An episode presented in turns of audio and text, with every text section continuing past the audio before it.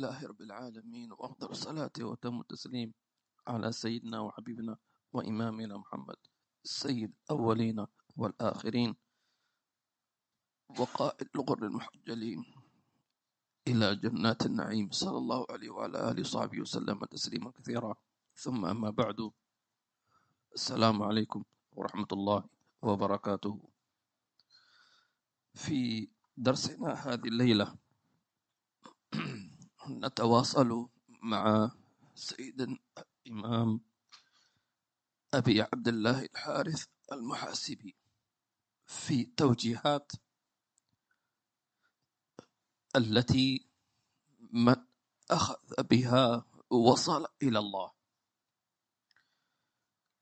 لا أقول تدخل الجنة ولا أقول تغفر ذنوبك. بل الأخذ بالتوجيهات هذه توصلك إلى الله.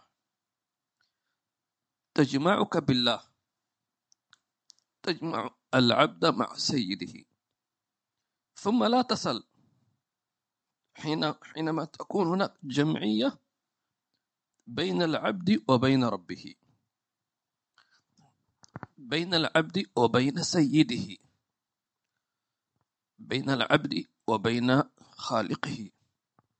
فإذا أنت مع الله في جمعية معه فكل المقامات وكل الخيرات هي متاحة لك. فاللهم اجعلنا منهم في خير وعافية إلا أن هذه الجمعية تحتاج إلى بذل. والبذل نوعان. بذل العمل الصالح والبذل الثاني هو بذل الخلق والأدب. فكثير هم المتعبدون العباد. وقت نسمع ونقرأ كثيرا هذا مثلا كان يقيم الليل كله وهذا كان لا يأكل إلا قليلا وهذا كان ينفق كل ماله وهذا هذا كله أعمال صالحة. صحيح. لكن يحتاج إلى بذل باطني. يسمى الخلق يسمى الأدب وهو الذي عليه مدار هذا الكتاب. وإن شاء الله الليلة نأخذ بقية من بقايا التوجيهات العظيمات الكريمات والتي هي ثقيلة في الميزان. بسم الله. بسم الله الرحمن الرحيم ورضي الله عنكم. وعنكم. قال واعف عمن ظلمك. واعط من حرمك. وأعطي من حرمك. وأعط من حرمك.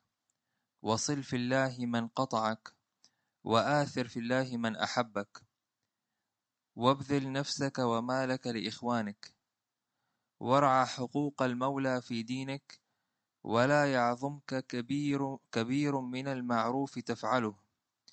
ولا تحقرن صغيرا من المنكر تفعله. واحذر التزين بالعلم كما تحذر العجب كما تحذر العجب بالعمل. ولا تعتقدن باطنا من الأدب ينقصه عليك ظاهر من العلم. وأطع الله في معصية الناس ولا تطع الناس في معصية الله تعالى. الله الله. ولا تدخرن من جهدك عن الله شيئا.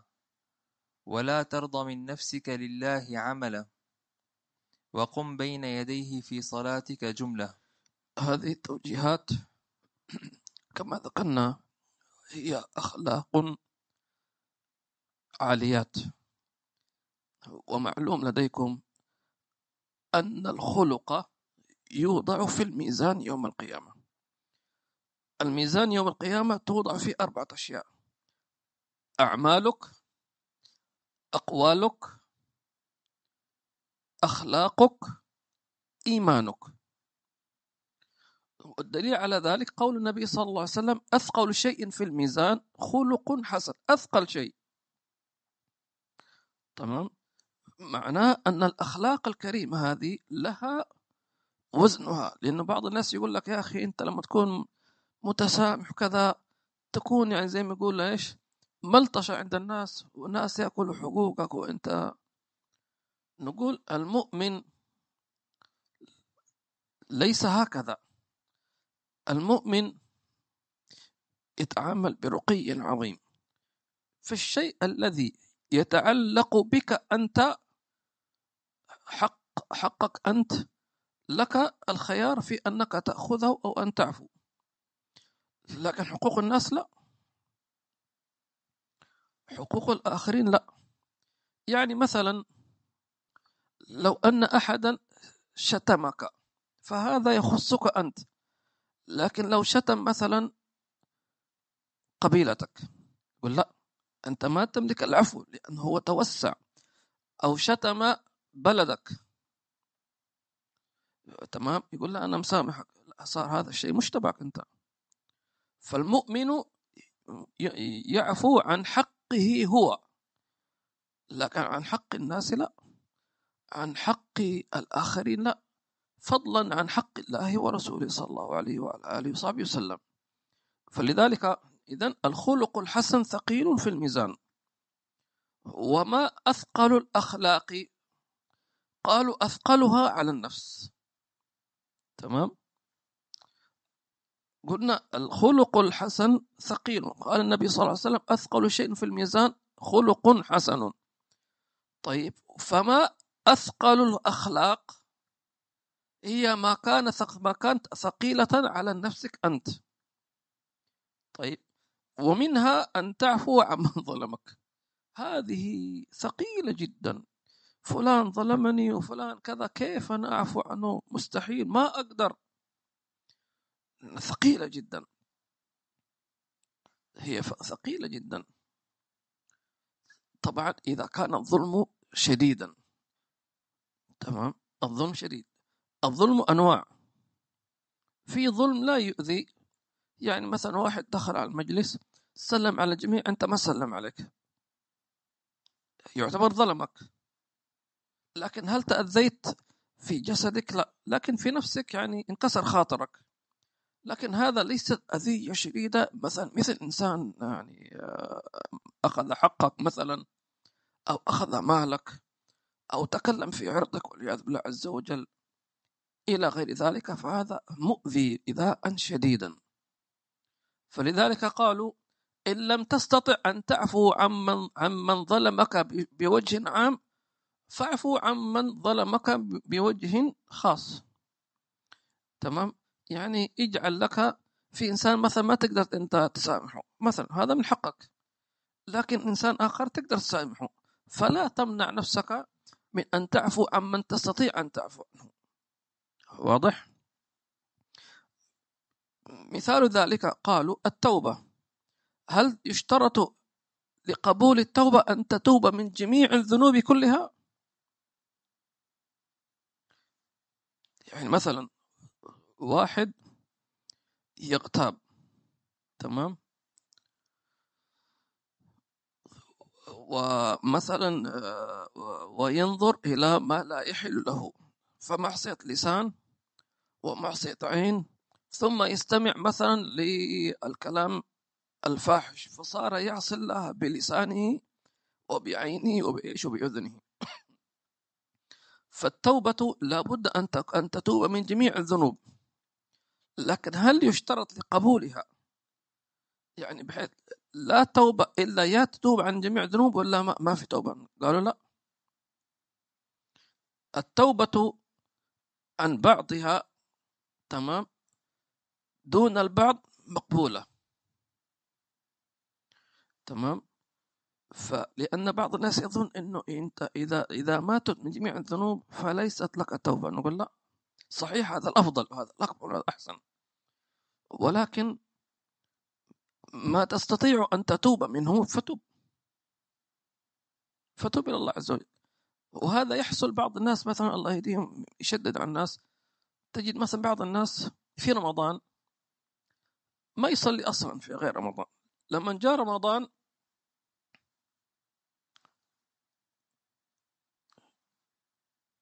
صام ولكن ما يصلي. طيب فيأتي بعض الناس يقول يا أخي أنت تصوم ما تصلي في رمضان أنت مجنون؟ ما يقبل ما ينفع. كيف تصوم رمضان ولا تصلي؟ تمام؟ هل الكلام صحيح؟ كلام غير صحيح. لأن الله عز وجل كما أنه كريم في عطائه أيضا عدل في عقابه. من عمل صالحا تمام؟ من جاء بالحسنة فله عشر مثالها. مثلا قال بعض الناس يقول ما لا فائدة من الصوم إذا لم يصلي. نقول يعني هو يقول لك إذا هو ما يصلي أصلا داخل النار النار. صح ولا لا؟ فيقول لك ليش نقول هذا كلام غير صحيح. لماذا؟ لشيئين لأنه لو فرضنا إنسان ما يصلي ولكنه يصوم فلا فلا فإن يعطيه الله عز وجل ثواب الصوم تمام؟ فيكتب مطيعا في الصوم وعاصيا في الصلاة. ثم فلعل الصوم يكون سببا في توبته وهدايته. صح؟ لأنك أنت ما تدري ما سبب هداية. مثلا مثلا إذا في مجلس مجلس علم مسجد ذكر. مجلس صلاة على النبي صلى الله عليه وسلم. فجاء واحد لا يصلي ولا يصوم ولا يصدق واحد صايع ضايع. فجاء صاحبه قال أنا عندي رايح مجلس اليوم مجلس المولد النبوي تعال إيش رأيك؟ قال يا أبوي أنا لا أصلي ولا أصوم ولا كذا. قال تعال بس أنت. فجاء هذا الشاب وحضر المجلس وتأثر وتاب إلى الله. يحصل ولا ما يحصل؟ وصار من المجلس تائبا صائما مصليا بارا بوالديه مزكيا مطيعا يقيم الليل ببركة هذا المجلس فإذا لا تستحقرن طاعة فلربما تكون سببا لهدايك من جميع المعاصي ولو كانت إيش؟ ولو كانت كبيرة تمام؟ فلذلك إذا واحد قال لك أنا أبغى أصوم ما أصلي يقول له صوم خير وبركة. واحد ثاني ما يصلي ولكن بار بوالديه. نقول ببركة الوالدين ربنا سيهديك إن شاء الله تعالى. واضح؟ قال واعف عمن ظلمك. وبعدين إذا جاءتك نفسك قالت أنا ما أقدر صعب علي. نقول طيب أنت ظالم لنفسك. كيف تطلب أن الله يعفو عنك؟ مش نحن أليس القرآن علمنا ربنا ظلمنا أنفسنا وإن لم تغفر لنا وترحمنا لنكون من الخاسرين طيب أنت أنت فإذا أنت لم تعفو عمن ظلمك فكأنك تقول لربك يا رب لا تعفو عني أني أنا أنا ظلمت. مش هكذا؟ وبعدين آه، ربنا ظلمنا أنفسنا. هذا كلام من؟ طبعا هو كلام الله لكن على لسان من؟ ها؟ قال ربنا ظلمنا أنفسنا. أبونا آدم ونحو حينما أكل من الشجرة. صح ولا لا؟ قال ربنا ظلمنا أنفسنا. طيب شوف أبونا آدم وأمنا حواء قال ربنا ظلمنا أنفسنا على عمل واحد. سموه ظلم. أكلوا من الشجرة وبدون قصد المعصية. وبدون قصد المخالفة الا الشيطان أغراهم. ومع ذلك قال ربنا ظلمنا أنفسنا. يعني معصية واحدة هي تعتبر ظلم تسبب لك الخسارة وإن لم تغفر لنا وترحمنا نكون خاسرين. الله عز وجل عاقبنا بذنب واحد خلاص انتهينا. يعني ما ينفع تدخل الجنة إلا وأن الله يعفو عن جميع ذنوبك. وإلا ما تدخل الجنة إلا بالعفو. فلذلك لما تطلب من الله أن يعفو عنك ما أنت تطلب شيء مش سهل. تمام؟ ولكنه سهل على الله سبحانه وتعالى واعفو عن من ظلمك وأعطي من حرمك. هذا أيضا أصعب من الأول. اعطي من حرمك. يعني لا تكافئ إنسان مثلا ما أعطاك حقك وبعدين دارت الأيام والسنوات فصار هذا الإنسان موظف عندك. وتقول له ها فاكر يوم أنا طلبت حقي وما منعتني مش عارف إيش يلا ما لك شيء عندي. ولذلك عوتب سيدنا أبو بكر الصديق وما أدراك من أبو بكر الصديق. عوتب في مسطح حينما كان هذا مسطح من الذين يعني وقعوا في فتنة الكلام على سيدتنا عائشة.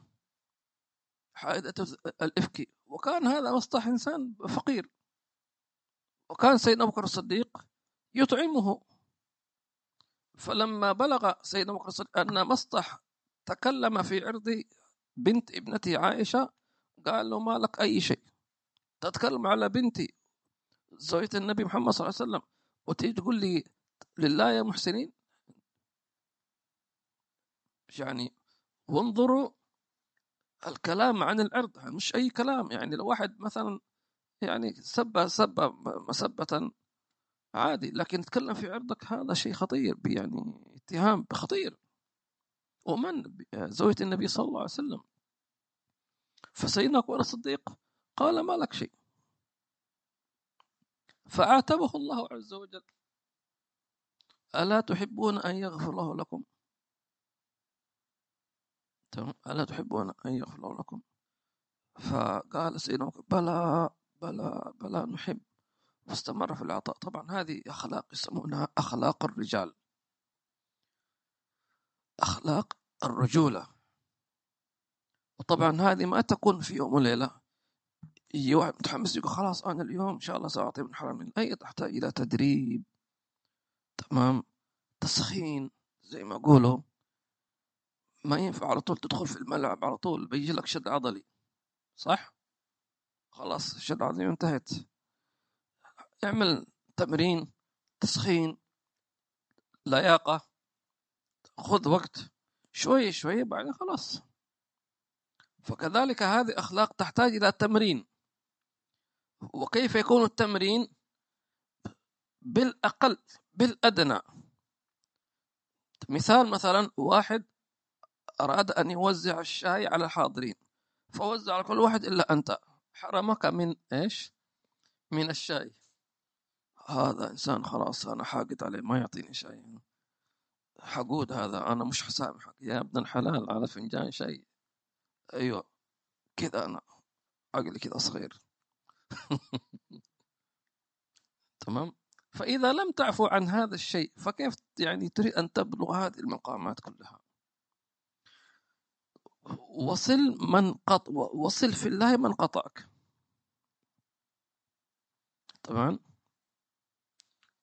سواء المقاطعة نوعين مقاطعة الأرحام وهي أشد. وفي بعض الناس سبحان الله يعني بعض الأرحام أخلاقهم ضيقة فعلا. وعندهم أسلوب يعني غريب عجيب. تمام. ويزعل على طول. يعني بعضهم مثلا يعني لابد إنك إيش مثلا تسأل عنه. هو شيء شيء طيب. لكن إذا واحد مثلا نسي أو انشغل كيف أنت ما شاء إلا إذا كان في مجال التربية. يختلف. كما الانسان يربي أولاده يقول يا أولادي نحن نريد أن أن أن نتدرب على أن أن أنكم تواصلون آباءكم أبناءكم. هذا يسمونه التربية. فيظهر وهكذا تربينا عليها. تربينا عليها من الوالدين الله يبارك فيهم ويطيل في أعمالهم جميعا وإياكم. والله أنه لابد أن تعطي كل من الأقارب والأرحام حقه لأن كل كل كل واحد من الأقارب له منزلة. العم والعمة والخال والخالة والجد والجدة والأخت والأخ وأبناء الأخ وأبناء وبنات الأخت كل واحد له درجة. فالأقرب يعطى أكثر. مفهوم؟ فأقرب الناس إليك والديك. فما ينفع أنك تعامل والديك كتعاملك مع أعمامك. مفهوم؟ لا ينفع تعامل أختك كتعاملك مع خالاتك. من أقرب الخالة أم الأخت؟ الأخت فلذلك يكون صلتها صلتك بأختك أقوى من صلتك بمن بخالتك. فكلما كانت القرابة أقرب كلما كانت الصلة أحق. تمام؟ إذا هذه المقاطعة على مقاطعة الأقارب والأرحام والثاني مقاطعة الأصحاب والإخوان في الله. وهذا يحدث. يظن بعض الناس أن المقاطعة مختصة فقط بالأرحام. لا. لو بينك وبين أخيك في الله صحبة وأخوة في الله عز وجل تمام وعايشين مع بعض على ما شاء الله على خير وتقوى وكذا وكذا. وبعدين حصل بينكم شيء من سوء التفاهم. خلاص لا تكلمني ولا أكلمك. فصارت مقاطعة فيدخل في هذا المعنى. تمام؟ ويكفي المتقاطعين حرمانهما من الرحمة. ومن هذا المجنون الذي يمنع نفسه من الرحمة. تمام؟ والرحمة في كل وقت هي ولكن هناك رحمة في كل يوم اثنين وخميس. بنص حديث النبي صلى الله عليه وسلم. فإذا ما وجد اثنين متخاصمين قال الله عز وجل للملائكة أخروا عنهما الرحمة حتى يصطلحا.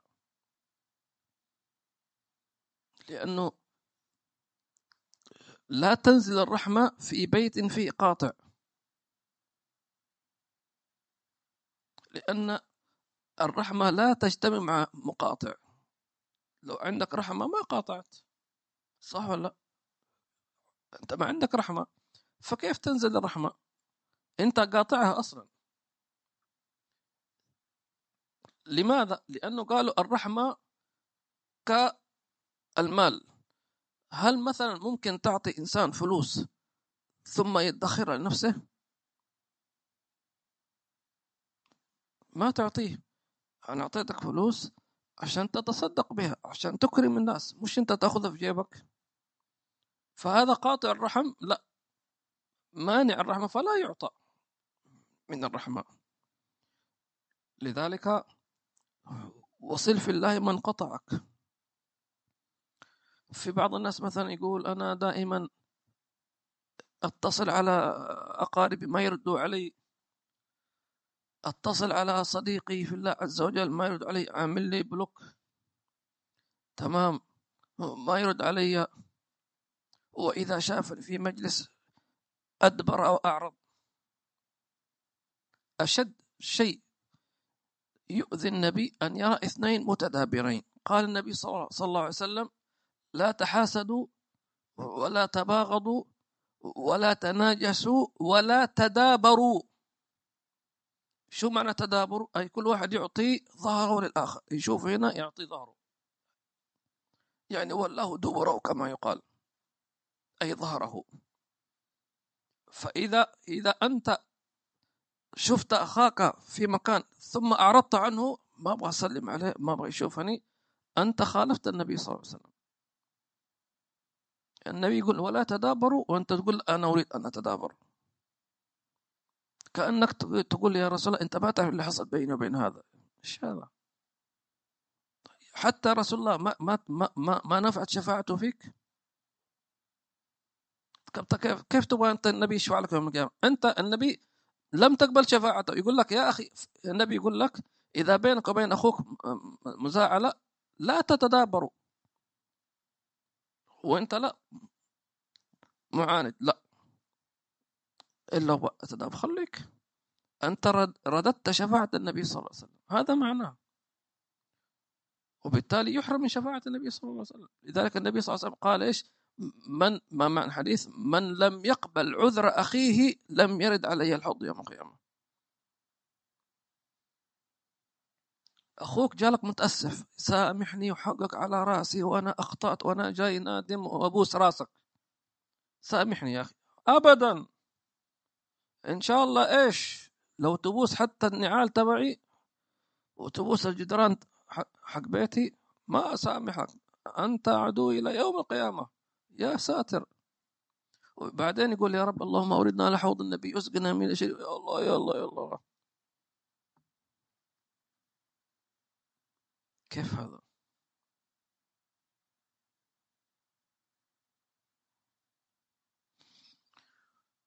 الله الله الله. لم يرد علي الحوض. وعاد بكيفك. إذا أنت يعني شيطانك خلاك معاند هو هو الغلطان أصلا. المفروض هو يعتذر. صح هو الغلطان المفروض يعتذر. ما اعتذر. خليك انت اكرم منه يا أخي. خليك انت الاحب إلى الله. خليك انت المقدام. لا. خلاص لا لا. مسكين. وتمضي على الناس هكذا أيام وليالي وشهور على هذا الحال. ثم يوم القيامة آه، لا يجتمع النبي صلى الله عليه وسلم. نسأل الله عز وجل أن يعفو عنا جميعا آمين. وآثر في الله من أحبك.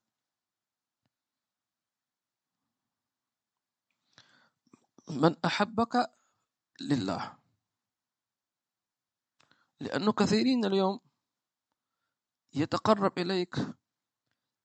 تمام. ولكن في النهاية تجدها لمصلحة. ليست الله تبارك وتعالى. ولذلك قالوا علامة المحبة في الله أن يزداده أن يزداد فيك حبا كلما اقتربت إلى الله.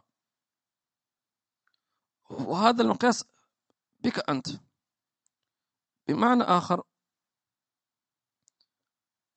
مثلا إن أنت نويت غدا أنك تتصدق بصدقة طيبة. مثلا تقضي دين إنسان. تفرج كرب إنسان. وفعلا وجدتها قضيت دينه أو فرجت كربته. ثم التقيت برجل من العلماء. وقال لك أنا أحبك في الله عز وجل. تكون هذه المحبة لأن روحك قطعت شوطا كبيرا حتى اجتمعت بروح هذا الصالح. فهمت؟ قطع شوط كبير لأن هي عبارة عن أرواح متعارفة. الأرواح جنود مجندة ما تعارف منها ائتلف وما تناكر منها اختلف. فلما أنت تجد الصالحين والعلماء بل ربما حتى الأنبياء هل يمكن للنبي أن يقول لفرد من الأمة أنا أحبك؟ نعم. النبي صلى الله عليه وسلم قال لسيدنا معاذ والله إن إني لأحبك الله أكبر. كيف عاش بعد سيدنا معاذ؟ يعني هذا طرب. يعني يعني الواحد بس لو إن النبي نظر إليه خلاص. فكيف لو ابتسم له؟ فكيف لو كلمه؟ كيف حالك؟ فكيف لو قال له والله إني أحب والله كمان فيها قسم. وهل النبي صلى الله عليه وسلم يحتاج إلى أن يقسم؟ شيء عظيم. سبحان الله. عطايا من الله عز وجل. فلذلك تكسب اللي أنا أعطيك طريق إذا أردت أن يحبك النبي صلى الله عليه وسلم والصالحون فابذل ما هم يتمنون. على طول يجون عندك. يجونك حتى في المنام.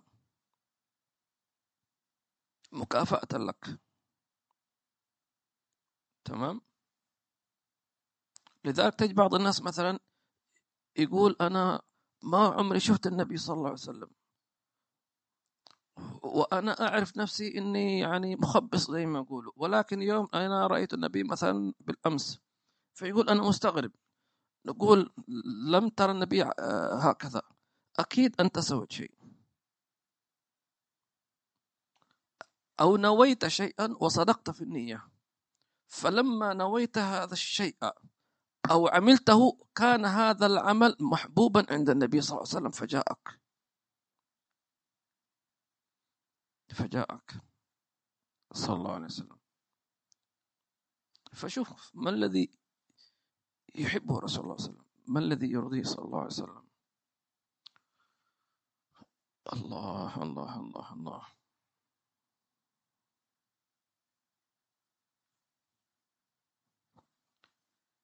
وآثر في الله من أحبك. لا تؤثر الذين أحبوك للمصالح. وتترك هذا الذي أحبك في الله لأنه مسكين فقير صعلوك. لأن محبته لك هي عبارة عن هدية من الله لك. لأنه إذا أحبك الصالحون فدلالة على أن الله يحبك لأن هؤلاء أحبابه. طيب. قالوا أعظم شيء أن يحبك أولياء الله لا أن تحبهم. قال وابذل نفسك وما لك لإخوانك. وابذل نفسك وما لك لإخوانك.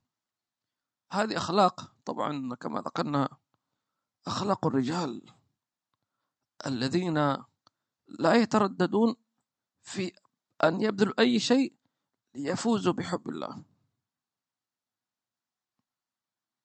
تمام؟ الهدف عندهم طلب رضوان الله خلاص. أنت طلبت شيء عظيم فلا تسترخ فلا تستغلي أي شيء.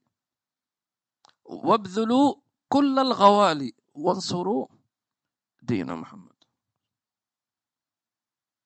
الغالي عندك رخيص للنبي صلى الله عليه وسلم. يقول لك غالي والطلب إيش؟ رخيص. تمام وابذلوا كل الغوالي وابذل نفسك. كيف نفسك؟ مساعدة. تفكير. رأي. مشورة. وقت. مال. قال لإخوانك. أن تبذل من نفسك من وقتك من فكرك الآن لأن حتى الاستشاريين بفلوس. لكي تطلب استشارة في أي موضوع استشارة اقتصادية استشارة أسرية استشارة مادية استشارة فلوس استشارة طبية صح ولا؟ لا؟ هو من حقه إحنا ما نتكلم لأنه هذا تعب درس واجتهد فيبغى يكسب يسترزق الله ما في مشكلة. لكن أن تبذل الاستشارة بدون مقابل لله فهذه ليست لأي أحد.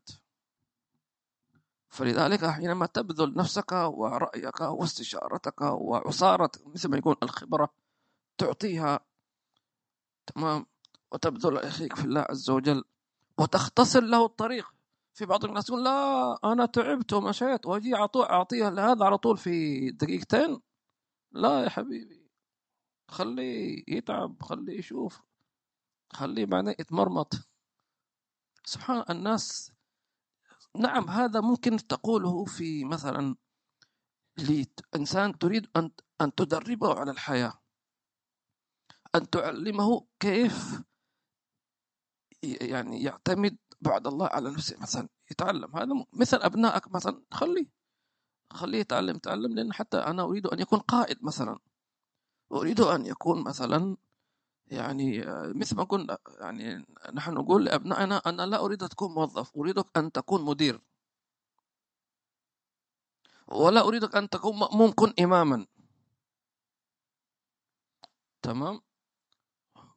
ولا تكون إماما بل كن مفتيا على قدر أهل العزم تأتي العزائم. يقولون يخلق الله الهمة على قدر همتك على قدر عزيمتك. إيش تنوي؟ يخلق الله فيك القوة.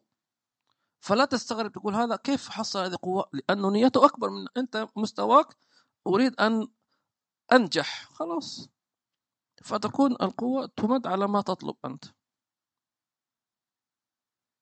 واحد طلب الزيادة ليش نبخل عليه؟ تفضل. لذلك قالوا إذا أنت دخلت إلى مجالس الشيوخ فادخل بوعاء كبير لا تدخل بفنجان. كن ذا يعني كيف فنجان؟ أنا جاي بس أخذ البركة وإن شاء الله يعني ولا هو قد غفرت من القوم لا يشقى بهم جليسهم؟ هذه أقل شيء هذا. تمام؟ خلي اطلب شيء كثير كبير. وابذل نفسك وما لك لإخوانك.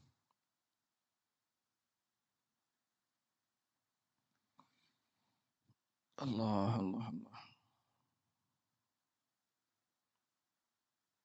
وقالوا الأخ الصادق هو الذي لا ينتظر أن أخاه هو الذي يطلب.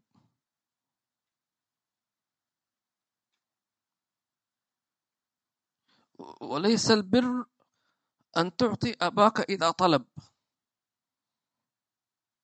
أنت كذا تذل أبوك. أتنتظر أباك؟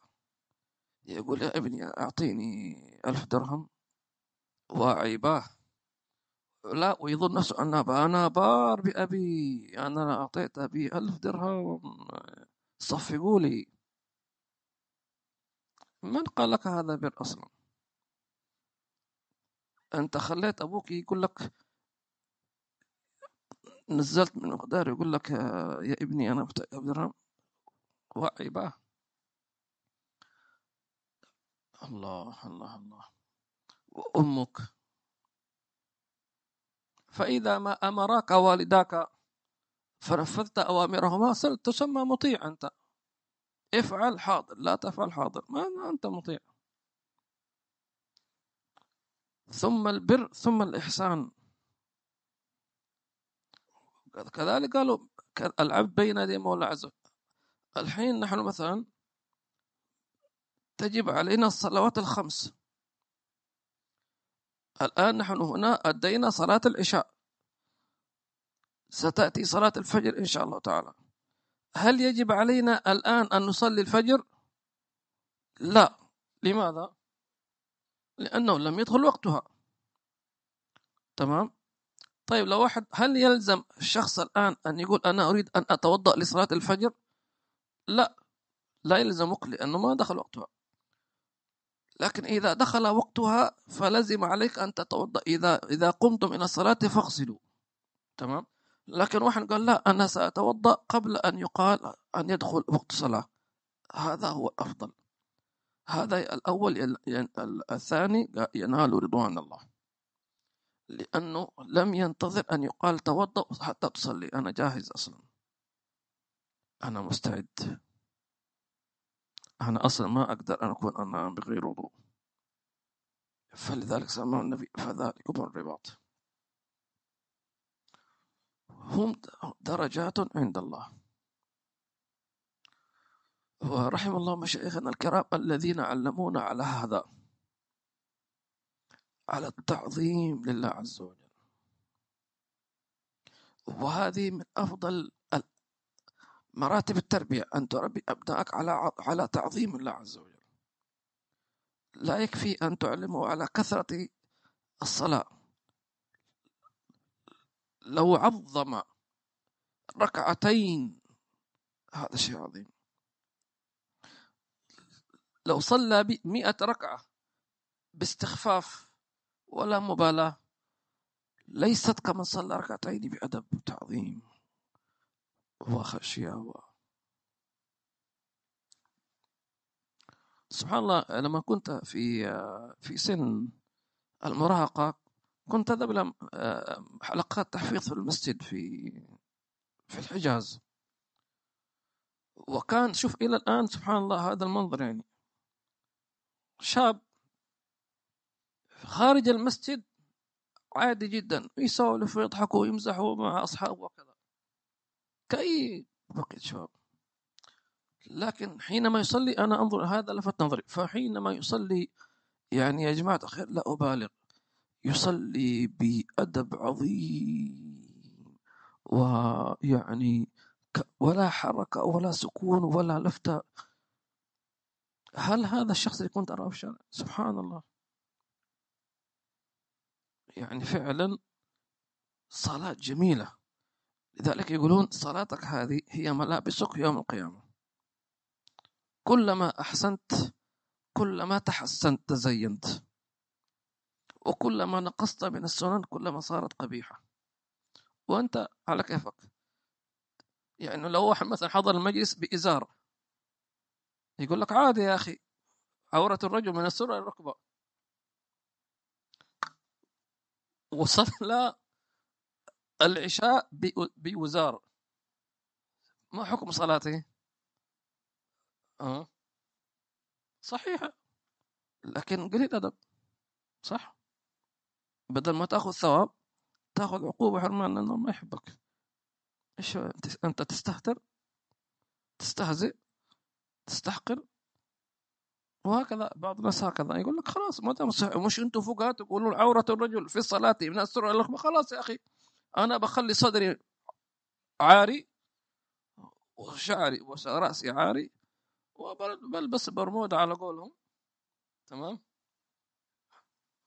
أو إزار وأستر من السرة إلى الركبة. والله أكبر. خلي أكبر مفتي يبطل صلاتي الله أتحدى. سبحان الله. في ناس تفكيرهم هكذا.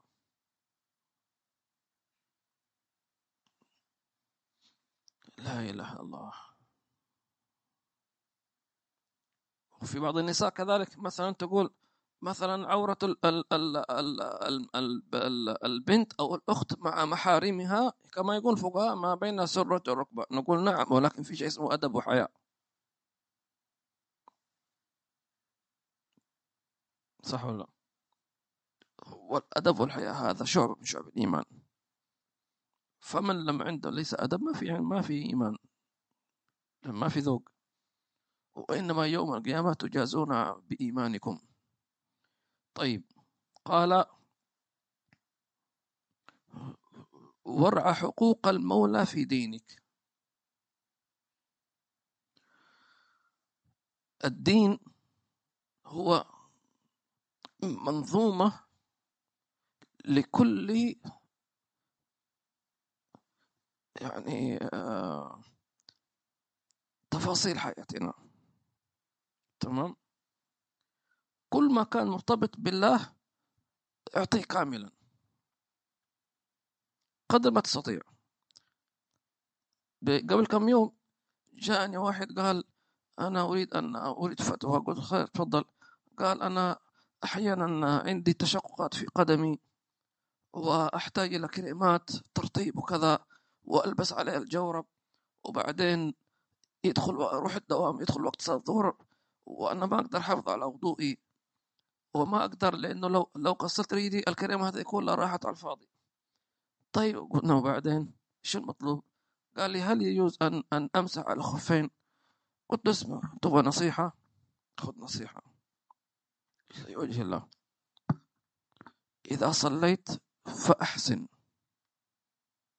أدي صلاتك كاملة. إلا إذا كنت مريضا. بس هذا ما يعتبر مرض. كلما استطعت أن تؤدي حق الله على أكمل وجه فلا تبخل. تمام؟ وهذا نصيحة لي ولكم. أي شيء عمل صالح خليك تؤديه على أكمل حال. لا ترضى بالدون. مثل الصلاة. لو أحد لو أن الإنسان اكتفى بالصلاة بأركان الصلاة وشروطها ما حكم صلاته؟ صلاته صحيح لو قال الله أكبر وقرأ الفاتحة بدون سور وركع وأتى بتسبيحة واحدة. سبحان رب العظيم. سمع الله لمن ربنا لك الحمد. الله أكبر. سبحان رب الأعلى الله أكبر. رب اغفر لي الله أكبر. الله أكبر. السلام عليكم صليت. أركان الصلاة صحيحة؟ شروط الصلاة صحيحة. شو رأيكم؟ هل هذه سترفع درجاتك؟ هل هذه هذه أنت قليل أدب. أنت قليل أدب. تمام؟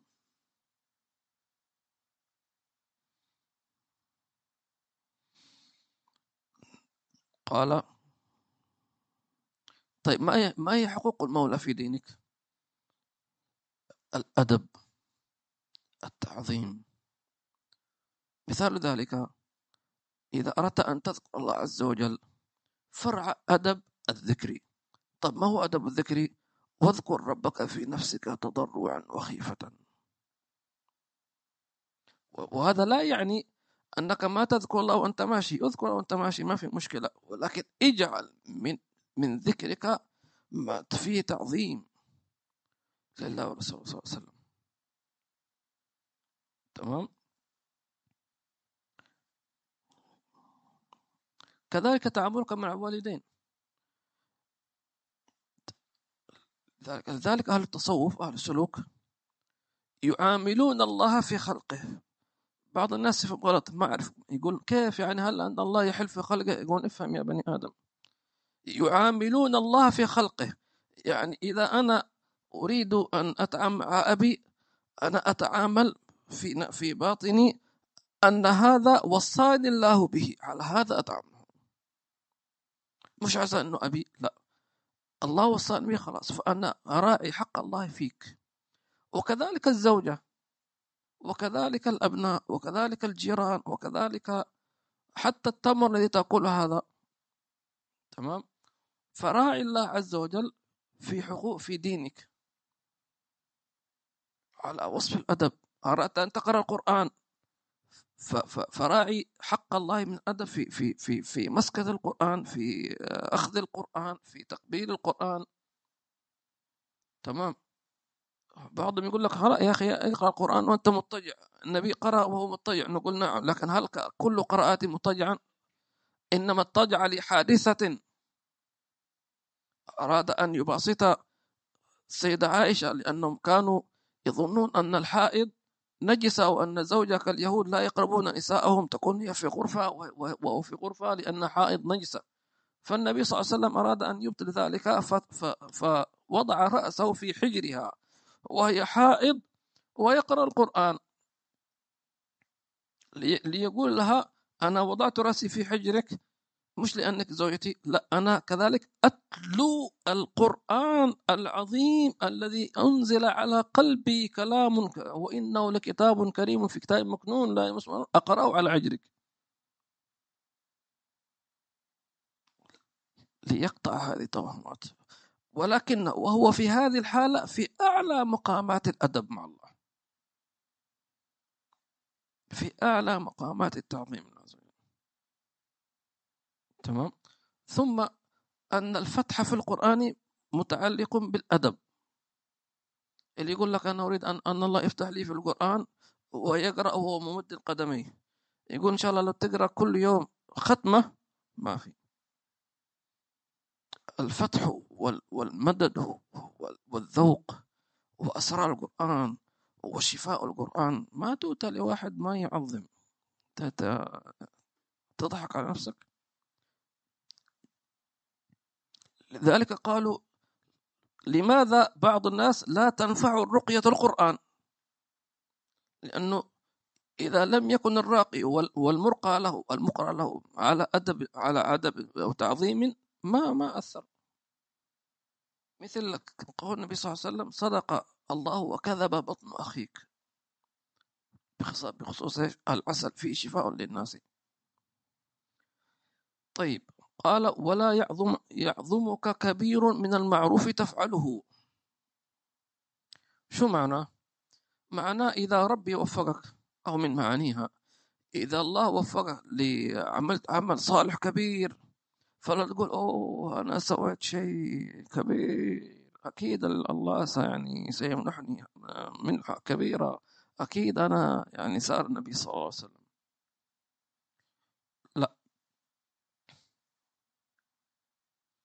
المقاييس عند الله ليست هكذا. المقياس هنا. حال قلبك مع الله عز وجل. حال قلبك مع الله عز وجل. سبحان الله يوم من الأيام كنت في مشوار أدور على المساجد يعني. ما شاء الله المساجد متنوعة كبيرة وضخمة وفخمة وما شاء الله والأئمة كل واحد صوته أحسن من الثاني. ما شاء الله ما قلنا شيء. فرحت إلى منطقة شعبية كذا يعني بسيطة جدا. كنت دخل علي وقت الصلاة. أظن المغرب أو العشاء. فأبحث عن مسجد فوجدت مسجد كذا بسيط درويش قديم. كلهم يعني بنغلاديشيين هنود وباكستانيين. تمام؟ والمسجد كذا قديم يعني كذا. قلنا يلا خير إن شاء الله. فانتظرنا الصلاة أقيمت الصلاة فتقدم أحد ال يعني الأعاجم أظن بنغالي أو أو هندي أو شيء. فقلنا إن شاء الله بس تكون صلاة صحيحة. الله أكبر. يا سلام على تلك الصلاة. الله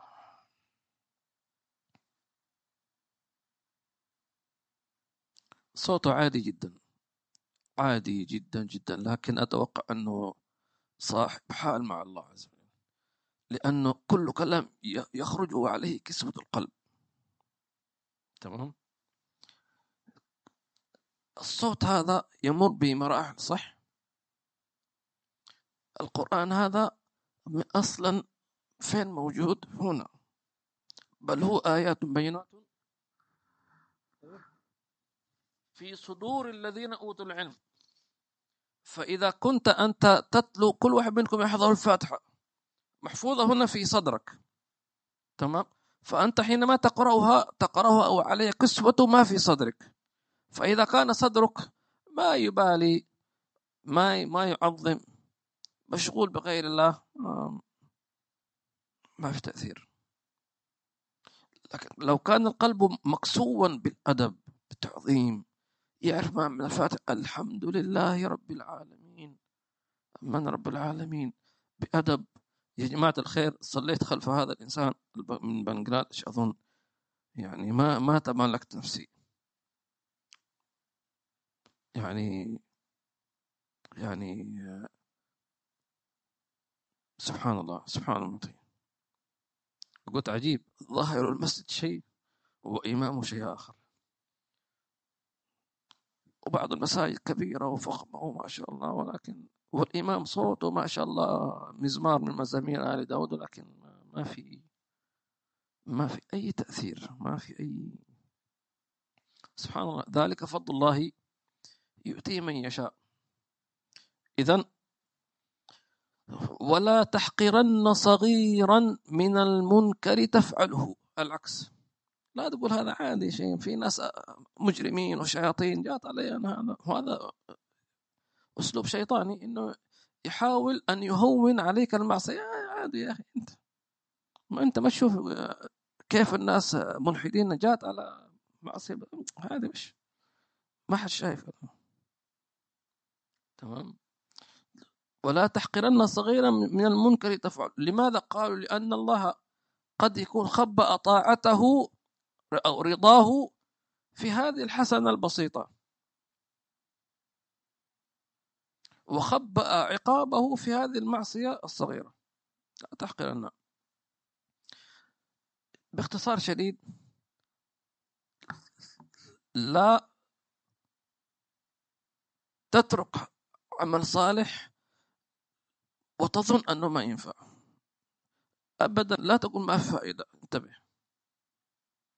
أو لا تقول سويت هذا العمل كثير مرات ما حسيت شيء. هذه حيل شيطانية. وانظروا إلى هذه البغي من بغايا بني إسرائيل. غفر الله لها لأنها سقط إنسانا؟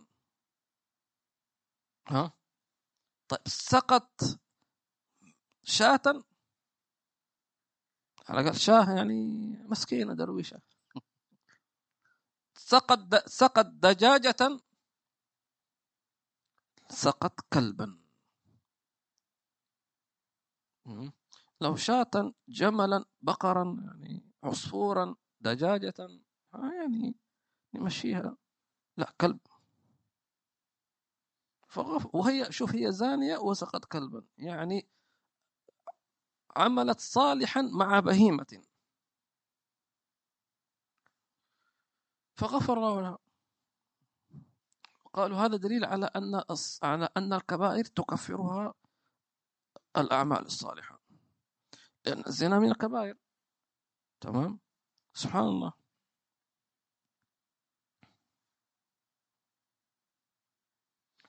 واحذر التزين بالعلم. يعني يسمونه التشدق أو أو أو الزخرفة. لا.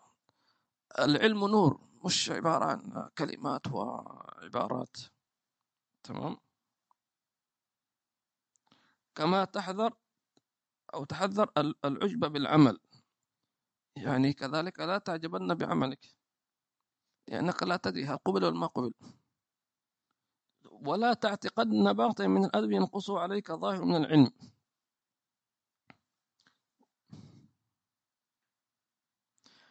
لأن الأدب مرتبط بالعلم. إذا نقص العلم لابد أن ينقص أدب. وخاصة إذا كنت تعلمت علما ولم تعمل به. تمام تمام؟ الله الله الله.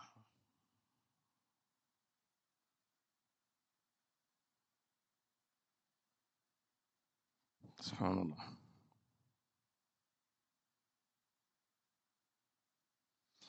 وأطع الله في معصية الناس. يعني إذا أمرك الناس أن بمعصية فلا تطعهم وحصهم فأنت مطيع لله عز وجل. أبدا. لا تقول واحد يقول لك علشاني ومشيها وكذا. انتبه. لا ترضى.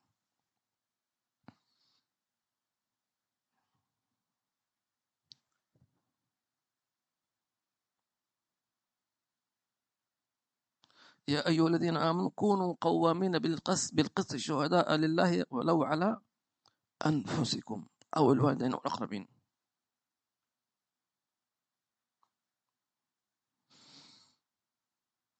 الله.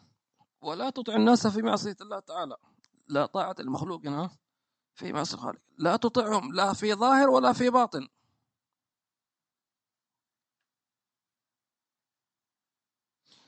ولا تدخرن من جهدك عن الله شيئا. الله. هذه العبارة هي هي هي هي, هي لب العبودية. لا تدخرن من جهدك عن الله شيئا. أي شيء فيه خدمة لله ورسوله فيه رضا الله ورسوله لا تبخل ليش مشايخنا حريصين على السواك عشان الثواب؟ لا. نعم الثواب مهم لكن عشان طلب رضوان الله. السواك مرضاة للرب. حكى سيدي حبك مشهور الله يرحمه موقف حصل له حينما كان طالب علم مع أبيه حبيب علوي. حبيب علي المشهور. فقال يوم من الأيام أقيمت الصلاة وأبي موجود والد الحبيب بكر المشهور حبيب علي المشهور. ما شاء الله من كبار الأولياء. فقال لي تقدم يا أبو بكر صلي بنا ليعلمه كيف يصلي. فحبيب بكر المشهور كان ما شاء الله يعني في سن الشباب كان لابس الجبوع إمامه وطالب علم وهكذا. فهم أن يكبر قال انتظر يا ولدي. نعم. قال ما نسيت شيء. ما نسيت الحمد لله. متوضئ مستقبل قبله يعني قال في شيء نسيته. قال فين سواكك كيف تصلي بدون سواك كيف طالب يصلي بدون سواك وتصلي بنا إماما كذلك. لو, واحد يقول أدب يقول يا أبو أنت خليتنا نصلي عشان سواك يعني خلاص حبكت عادي يا أبو يمشيها المرة هذه. أبدا. كيف تصلي من سواك؟ و في يوم من الأيام هكذا قلت هذا لأحد الأئمة في المساجد. بحكم عملي فالإمام صلى ما شاء الله بعد الصلاة فقلت له أين سنة السواك فجاء طالع علي كذا يعني باقي الله يضربني كف. يعني كأنه يقول يعني صلاتي كلها ما عجبتك تكلمني عن السواك أنا صليت وصوتي يعني حبرت صوتي لك تحبيرا. تمام وصلاة وتقول لي عن السواك كأنه يعني ضربته كف يعني. زعل فعلا زعل مني زعل شديد. كيف هذا مش عارف إيش قلت لا تخاف أنا لن أقيمك على السواك يعني أنت موظف لكن أنا أريد بس أعطيك أنت تركت سنة النبي صلى الله عليه وسلم. بس خذها نصيحة مني. أما يعني أمور العمل والإدارة ما لا, لا تخاف. ارتاح ريلاكس لكن شوف كيف عصب يا أخي سبحان الله أنا أريد لك الخير. أريد لك ال... فالحي بكر مشهور قال بعدها صار عندي سواكين احتياطا واحد في الجبة جيب الجبة وواحد في جيب الكندور أو القميص. فسبحان الله لأنه قد تكون في الجبة لبس جبة أخرى ونسي السواك هناك يكون عندي احتياط.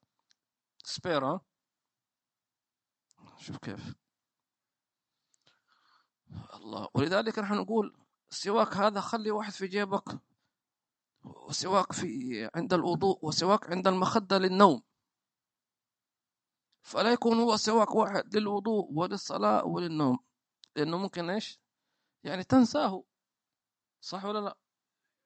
أخذت السواك كي تتوضأ. نسيته في الحمام. يوه وين السواك؟ نسيته الحمام. يلا روح. فنقول لا. تمام. سواك في الجبة أو في القميص وسواك احتياط في السيارة. تمام. وسواك في عند مخدة التي تنام عليها وسواك في دورة المياه أمورك طيبة إن شاء الله. وكسب الناس اللي يبيعون السواك خليهم يستفيدوا ولا ترضى من نفسك لله عملا. تمام؟ لأنك لو رضيت تكاسلت. خليك إيش منطلق. تمام؟ واصل. non stop ها؟ إيش قال ابن عطاء الإسكندري؟ سيروا إلى الله عرجا ومكاسير. حتى لو أنت مكسور ما تقدر امشي. لا تقل قد ذهبت أربابه كل من سار عند وصل لأن الوصول ليس على مشيك إنما على ما تبذل. وسيعينك الله عز وجل. خذ قاعدة ونختم الدرس. اعمل ما أودع الله فيك من إمكانيات والباقي الله يمدك به. وما عليك. بس لك إذا أنت لم تبذل ما أعطاك فكيف تطلب المعونة؟ كيف تطلب يعني؟ طيب أبذل. ذاكر. تمام؟ وحساعدك لكن أنت ما تبغى تذاكر تنام تقول له نجحني؟ كيف هذا؟ وقم بين يديه في صلاتك جملة. الله.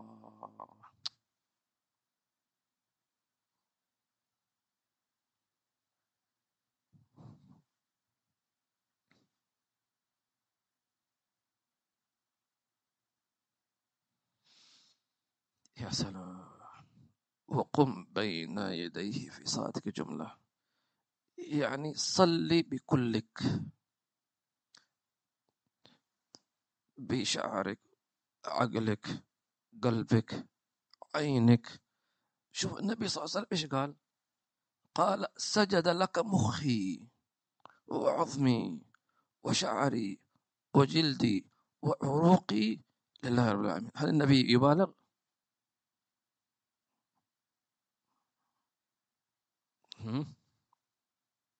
هكذا. جملة. لأنك حينما تصلي عينك تصلي ووجهك يصلي وأصابع يدك تصلي. هذا قالوا كيف تصلي؟ قالوا صلاتها هكذا. أنت حينما ترفعها هي هي تصلي لله عز وجل. يجي لك واحد طويل بعلم يقول رفع اليدين عند الشافعي والسنة فما يحتاج يرفع يدين. نقول يا مغفل. كأنك صليت بدون يد. فناقصة. فرحان إنه هذه عادي سنة مش ما تبطل الصلاة وأخذ على هذا الكلام. هذا صار علمك ضار ما انتفعت بالعلم. إنما العلم ما نفع. مش العلم في كثرة الرواية وحدثنا وعندي إجازات وتقابلت مشايخ فلان وأجازني وقريت عليه الكتاب الفلاني وعندي أسانيد. وطوين العلم؟ فاعمل ولا بالعشر كالزكاة. تخرج بالنور العلم من ظلماتي تعال إجازات إجازات إجازات. و... واحد مسوي له موقع في الإنترنت يقول هذه كلها إجازاتي ومسانيدي ومش عارف إيش. طيب بعدين فين صلاة الفجر؟ في البيت. سبحان الله. وقم بين يديه في صلاتك جملة هذه جم... هذه هذه العبارة تحتاج مننا إلى توقف فعلا يعني آه، أن تقبل الله في صلاتك بكليتك. وهذه أيضا تحتاج إلى إلى إلى إلى متابعة وإلى شوي شوي شوي شوي هكذا حتى تكون الله أكبر. تستشعر أن كل شعر في بدنك تكبر الله أكبر. صلينا خلف الحي عمر نفعنا الله به فعلا. تحس أن تكبيرته مستخرجة من كل ذرة في جسده. كأن كل شعره يكبر. الله أكبر. اللهم أعطنا من صلاتهم وأفض علينا من بركاتهم. اللهم إنا نستغفرك من سوء أدبنا وأخلاقنا وأعمالنا. اللهم يا من وفق الخير الخير وعنا مع وفقنا الخير وأعنا عليه. اللهم اجعلنا من من الذين هم في صلاتهم خاشعون والذين هم عن اللغو معرضون والذين هم للزكاة فاعلون والذين هم لفرجهم حافظون والذين هم لأماناتهم وعهدهم راعون والذين هم على صلواتهم يحافظون. أولئك هم الوارثون يا رب العالمين. اللهم أفض علينا من من فيضك وجودك وإحسانك. ما تجعلنا ممن يحسنون يحسنون الوقوف بين يديك ويحسنون العبادة والذكر والقرآن والتلاوة والعمل الصالح. اللهم اقض حوائجنا واغفر ذنوبنا يا رب العالمين. اللهم إنا قد عفونا عمن ظلمنا فاعف عنا فإنا ظلمنا أنفسنا ظلما كثيرا. اللهم من أساء إلينا ومن ظلمنا فهو في في في حل من ذلك. يا رب العالمين. اللهم أعنا على ذكرك وشكرك وحسن عبادتك. واجعل هذه ما تبقى من شهر ربيع الأول اجعل فيه البركة والنور يا رب العالمين. ورضي عنا حبيبك صلى الله عليه وسلم. رضوانك الأكبر. في خير وعافية برحمتك أرحم الراحمين. واغفر لمن حضر ولمن استمع ولمن آه، قام ببث هذا الدرس وترجمه ونشره ونقله يا رب العالمين. بسر أسار الفاتحة إلى حضرة النبي صلى الله عليه وآله وصحبه وسلم. إياك نعبد وإياك نستعين. اهدنا الصراط المستقيم.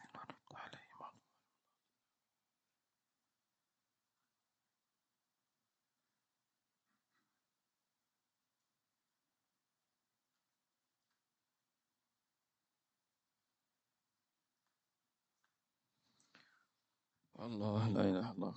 الأخت ماجد وعليكم السلام ورحمة الله وبركاته. عبد الرحمن جزاك الله خير. عبد الرحمن مشكور متابع. الأخ محمد وعليكم السلام ورحمة الله وبركاته. جزاك الله خير.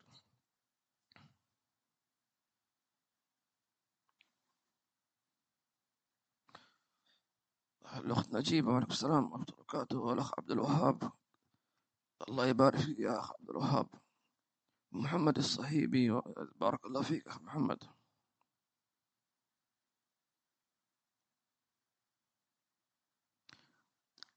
هذه أم مريم تقول وعليكم السلام وبركاته ماذا تفكر آه، عفو الله عنكم آمين. ماذا تفكر عن واحد يشعر بأن لا أحد يحبه في الله حتى الأولياء؟ هل عندكم أي نصيحة يا المحب عند الله ورسوله والأولياء الشعور أنه في بعض الناس عنده فعل هذا آه، الشعور يظن أنه أنا ما ما يحبون ما في حد من العلماء ولا الصالحين أولياء ما حد يحبني. نقول هذا كلام غير صحيح لأن هذا ادعاء بدون بينة لأن هذا شيء غيبي. لكن أقول لمن يقول هذا الكلام؟ طب لماذا تشعر أن ما في أحد من العلماء يحبك؟ هل لأنك تعمل معاصي تعلم أن هذه المعاصي لو رأوك عليها لأبغضوك؟ نقول إذا تب إلى الله عز وجل. تب إلى الله عز وجل من مقارفة الذنوب والسيئات التي أنت تعلم أن هذه المعاصي لا شك أنها ستبعدهم عنك. تمام؟ هذا واحد. الشيء الثاني أنه ليس شرطا أن أن أن أن أن, أن تجد من يقول لك أنا أحبك. لا. وإن كان هذه سنة النبي صلى الله عليه وسلم أخبرنا إذا أحب أحدكم أخاه فليخبره أنه إيش؟ يحبه. لكن لو أن أخاك لم يخبرك تمام أو ربما بعض العلماء مثلا لمقامه ف؟ لكن هناك علامات للمحبة. منها مثلا أنه آه، يستقبلك ببشاشة تمام؟ آه، يبتسم إذا رآك. يسأل عنك كثيرا. تمام؟ آه، مثلا يعني يرسل إليك سلام الحبيب فلان يسلم عليك. تمام؟ هذه علامات. تراه في المنام كثيرا. لأنه من علامات القرب الروح الروحاني اجتماعك بمن تحب في المنام كثيرا.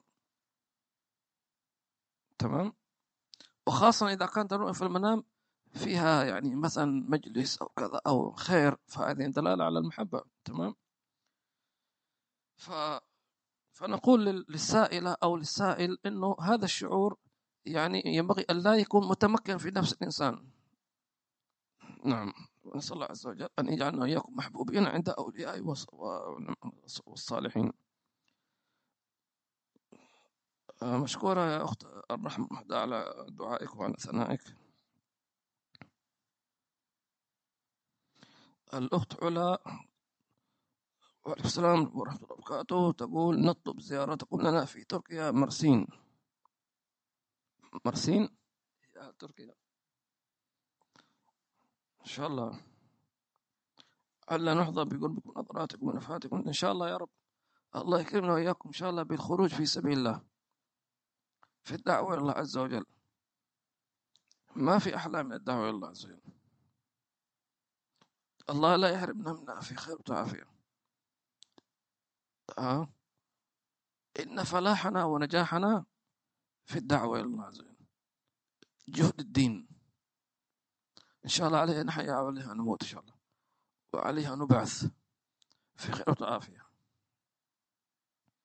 شرف ما بعد شرف. اللهم لا تحرمنا من ذلك. في خير وعافية يا رب.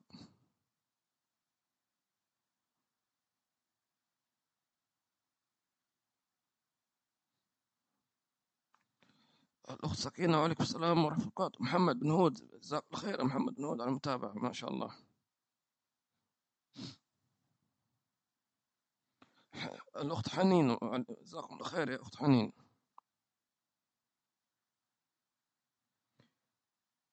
ما هي الخطوات التي يجب أن يتخذها السالك وتجعل- وتجعله في مأمن من السقوط في العثرات؟ الله. التمسك بسنة النبي صلى الله عليه وسلم. نجاة. آه.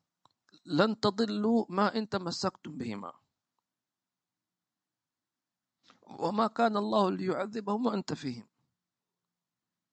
سننه أخلاقه آدابه مأمن. على قولهم دربك خضر. الشيء الثاني السلوك مع العلماء. أن يكون الإنسان قدوة يقتدي به. سواء كان من أهل الظاهر يعني يجتمع معه في مجلس في درس أو يجتمع معه في عن طريق الإنترنت مثلا أو يجتمع معه عن طريق كتبه كالإمام الحداد مثلا. أيضا المأمن الآخر الصحبة الطيبة مهمة جدا في هذا الزمن. الصحبة الطيبة لأن ال- ال- الأخ في الله عز وجل معين لك على طاعة الله عز وجل. وكذلك أختك في الله عز وجل معينة لك على طاعة الله عز وجل. إذا كان بإخلاص طبعا.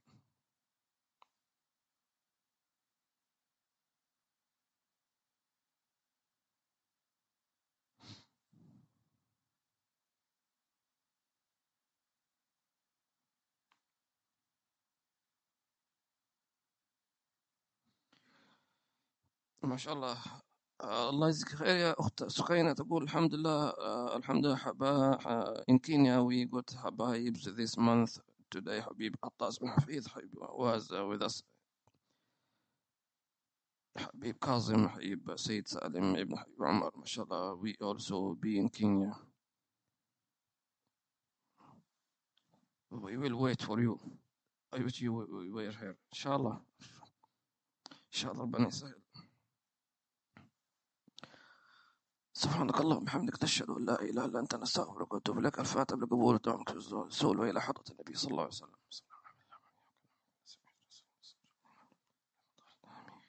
سبحانك اللهم وبحمدك نشهد أن لا إله إلا أنت نستغفرك ونتوب إليك.